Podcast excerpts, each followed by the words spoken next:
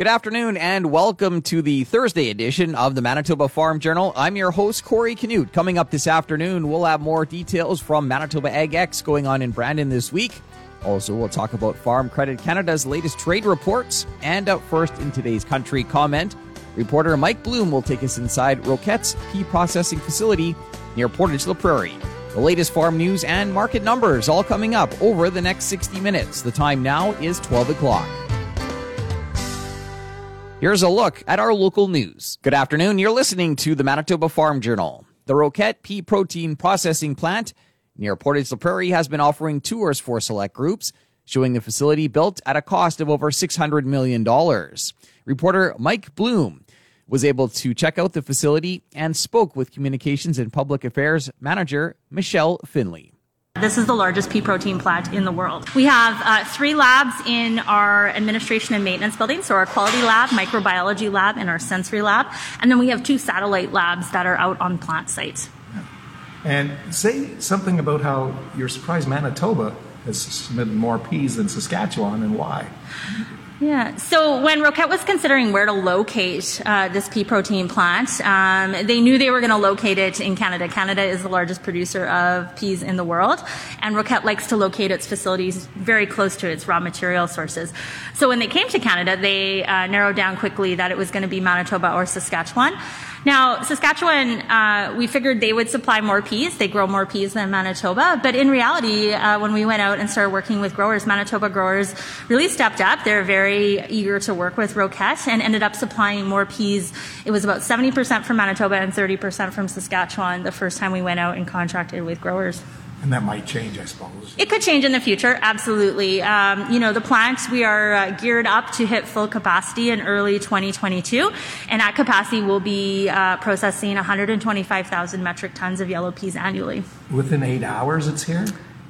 Our, we like to source our raw materials within about an eight, no more than an eight hour drive from the plant.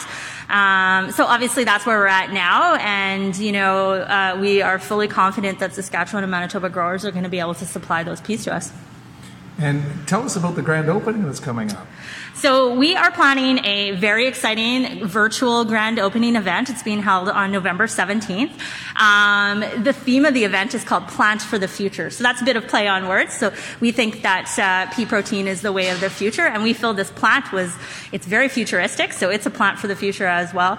Um, we're very excited. Our guest host is Commander Hadfield, Canada's famous astronaut, and we also have Canadian chef Michael Smith, who's going to do some cooking segments for us. And anybody can watch this? Um, we have an invite list that we've sent out, um, you know, and uh, if we have additional space, um, we're going to open that up to our employees, families, and uh, family and friends to attend. Uh, obviously, our employees have played such a huge role in uh, helping make this plant happen. Uh, and, you know, we've invited local officials and our suppliers, we've invited growers. Um, you know, all of those people have played such a tremendous role. Um, Roquette is really thankful for the support of the rural municipality of Portage and the city of Portage la Prairie. Um, we really owe this community uh, a tremendous gratitude for helping support us along the way. We did break ground here in 2017, and here we are at the end of 2021 and starting the plant up. And uh, like I said, the city and the municipality have just played a tremendous role in welcoming us and, and supporting us to this point. So that's in November, and when was the first set of peas actually processed on location? So we accepted our first load of peas last November, so November of 2020, and we've been accepting peas along the way. We've used those peas in the commissioning and startup process at the plant. That was Michelle Finley. She's the Communications and Public Affairs Manager for Roquette Canada. Reporter Mike Bloom toured the facility recently near Portage la Prairie. A look at what's happening in the markets this afternoon is coming up. Good afternoon. I'm Corey Canute. Police are warning of a scam involving hay in rural and agricultural communities. Due to the extreme drought conditions seen this past summer, hay has been in high demand, causing it to be sold at an increased cost. Corporal Sean Milne with the Alberta RCMP Provincial Financial Crime Team says they started to see the scam online over the summer around the time it became apparent that feed supplies weren't going to be as good as previous years, and so there's possibly going to be a shortage of that. So they've been posting on online sales platforms literally across Western Canada, as far as I can see, from Manitoba to BC, all parts of the province, any place that anybody might be looking for hay. Scammers tend to have an above average understanding about the hay and can appear legitimate, but will only communicate over text and will insist on leaving a deposit. And Farm Credit Canada's latest trade report shows Canada had the highest year over year increase for agriculture commodity exports at 13.8%. All agriculture exporting countries combined saw commodity exports contract by 9%, largely due to the impact of pandemic throughout most of 2020. Canada has not yet cracked the top 10 exporters of processed food products, but gained ground since 2011, moving from 16th to the 11th largest food exporter. Compared to the significant global contraction in commodity exports, total food exports weren't as badly hit by pandemic disruptions, declining by only 3.7%. Here's Farm Credit Canada's chief economist, JP Gervais.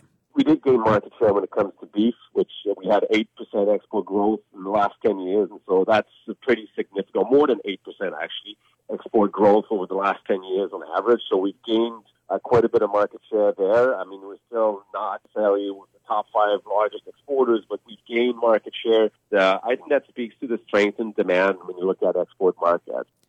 Meat is the largest category of Canadian food exports, accounting for an average of 13.4% of total food exports. That was a look at today's farm news. I'm Corey Canute.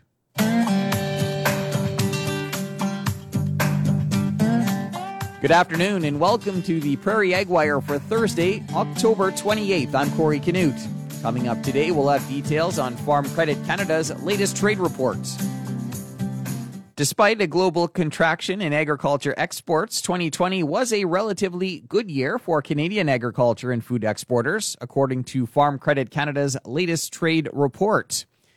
Here's FCC's chief economist, JP Gervais. Well, what is unique about this report is that it looks at the global picture. It not only looks at Canadian performance, but it really looks at the entire set of countries against which we're competing, and as well the ones that are actually buyers of our commodities and food products, right? So uh, it takes time to collect all that data because some of the countries are not as efficient as, as we are to report uh, the, the statistics. So we're looking at 2020 to start with. In 2020, because of COVID, was we had a major slowdown when it came to exports of ag commodities in the world. I mean, ag commodities exports fell almost 14%. But if you look at our performance in 2020, we grew 9%. So it's actually pretty stellar performance here that, you know, overall global trade fell in ag by 14%, but we managed to grow our exports by 9%. For food, the contraction was less, almost 4%, but we grew 6.5%.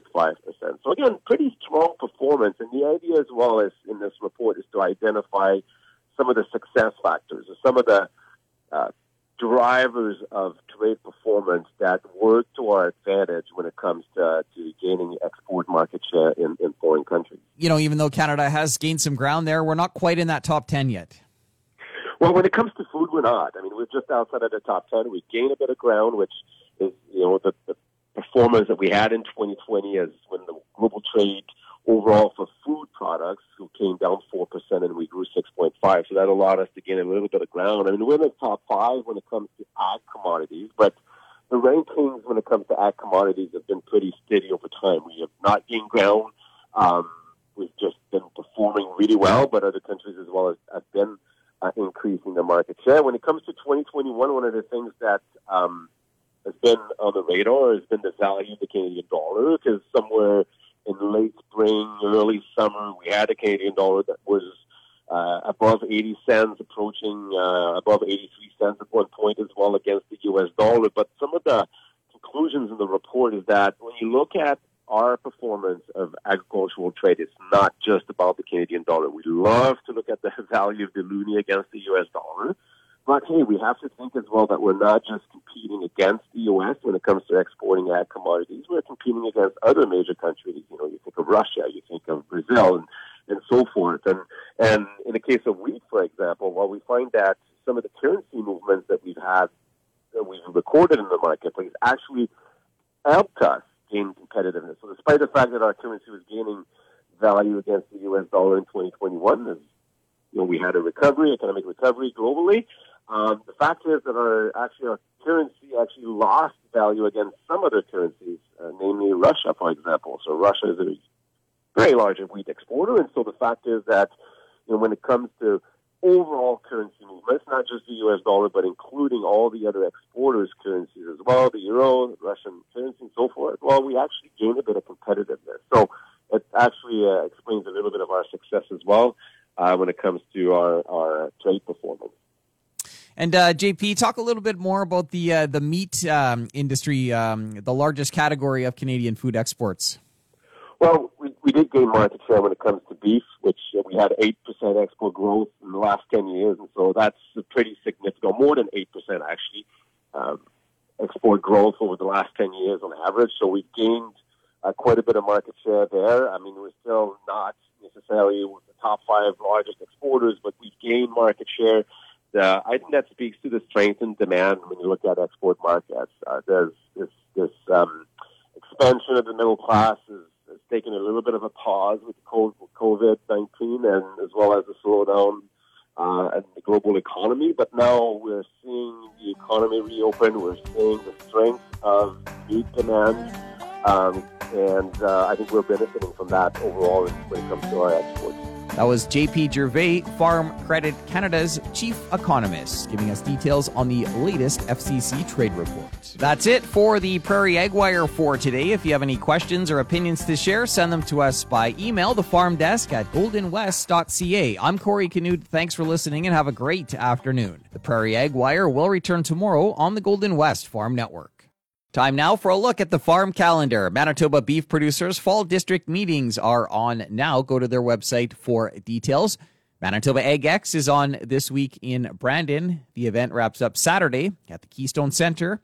And Canada's Outdoor Farm Show is hosting an online event November 10th entitled What a Year, a celebration of ag innovation. Check it out at outdoorfarmshow.com. Continuing with the Manitoba Farm Journal here on this Thursday afternoon, Manitoba Ag X, the province's largest all breeds cattle show, is on this week at the Keystone Center in Brandon.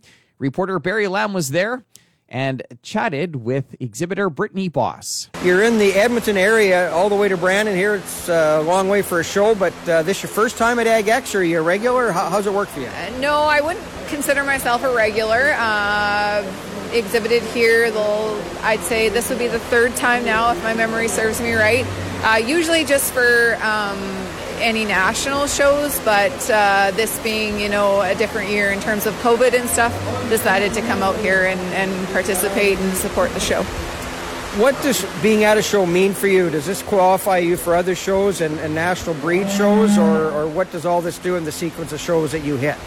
Um, this most definitely is a qualifier for uh, uh, Canadian Western Agribition, which is part of the reason of being here. But um, the main focus is just marketing and, and uh, you know exhibiting, supporting our industry, and, and you know just getting out and showing cows. What has COVID done to the beef industry? Has it hurt it much, or are you still able to market your animals and, and get decent prices? You know, I, I think we're truly a resilient industry. I don't know, I, I don't like saying that it hurt us. I think it's maybe um, challenged us in certain ways, but I, I think, uh, you know, as an industry as a whole, we're really resilient and it's just kind of made us, um, you know, be a little bit more adverse in terms of how we go about, um, you know, our marketing and, and um, advertising and, and the way we, you know, um, I guess just regularly do our, our thing. So. How much do these shows help with your marketing? Because there's a lot of people hit a lot of shows.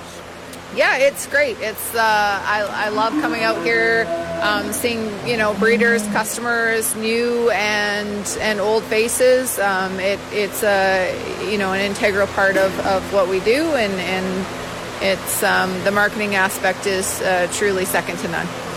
And how busy will your week be this week? Oh, it'll be busy. It always is busy, but I think that's just the nature of you know cattle shows, and um, it, it's you know you know that going into it. It'll be busy this week, and then we'll move from here to Lloydminster, Farm Fair, Exhibition. So the whole month of November is busy. And with all the COVID situation, how nice to have these shows and things up and running and uh, getting kind of back to normal. It, it's great. I truly uh, commend all the committees and the volunteers and the people that you know, put in tireless amounts of effort into making these sort of events happen. I think it's, um, you know, the the people that have chose to exhibit here and chose to vaccinate. I, I truly commend them. I think it's a great, um, it's a great way to push our industry and come together and, and keep things moving forward in these times. That was Brittany Boss one of the exhibitors this week at Manitoba Ag Ex in Brandon. She was chatting with reporter Barry Lamb. Another look at what's happening in the markets heading into the close is coming up in just a moment. Time now for another look at today's farm news. Despite a global contraction in agriculture exports, 2020 was a relatively good year for Canadian agriculture and food exporters, according to Farm Credit Canada's latest trade report. Here's FCC's chief economist, JP Gervais. In 2020, because of COVID, was we had a major slowdown when it came to exports of ag commodities in the world. I mean, ag commodities exports fell almost 14%. But if you look at our performance in 2020, we grew 9%. So it's actually pretty stellar performance here that, you know, overall global trade fell in ag by 14%, but we managed to grow our exports by 9%. For food, the contraction was less, almost 4%, but we grew 6.5%. Meat is the largest category of Canadian food exports, accounting for an average of 13.4% of total food exports. And police are warning of a scam involving hay in rural and agricultural communities. Corporal Sean Milne with the Alberta RCMP Provincial Financial Crime Team says scammers tend to have an above average understanding about hay and can appear legitimate usually they'll be able to secure some sort of deposit saying there's lots of interest in it or there are other people who've already looking to buy it. And that kind of creates a sense of urgency. And considering the shortages that people are enduring for feed supplies right now, I mean, people are extra willing to kind of put that money up front to secure a supply. The extreme drought conditions seen this past summer has caused hay to be in short supply, increasing the cost for buyers. Milne says the scam has surfaced across Western Canada. I'll be back after this to wrap up today's program. We've come to the end of another Manitoba Farm Journal. I'm your host, Corey Canute. If you have any questions or comments, you can reach us by email the farm desk at goldenwest.ca. Today's closing numbers with more in depth commentary on what's happening in the markets is coming up at 10 to 2 on the Markets Farm program. Coming up on tomorrow's show, Manitoba Pork General Manager Cam Dahl will join us to recap this week's fall producer meetings. Thanks for listening and have a great afternoon. Hope you can join us back here tomorrow starting at 12 noon.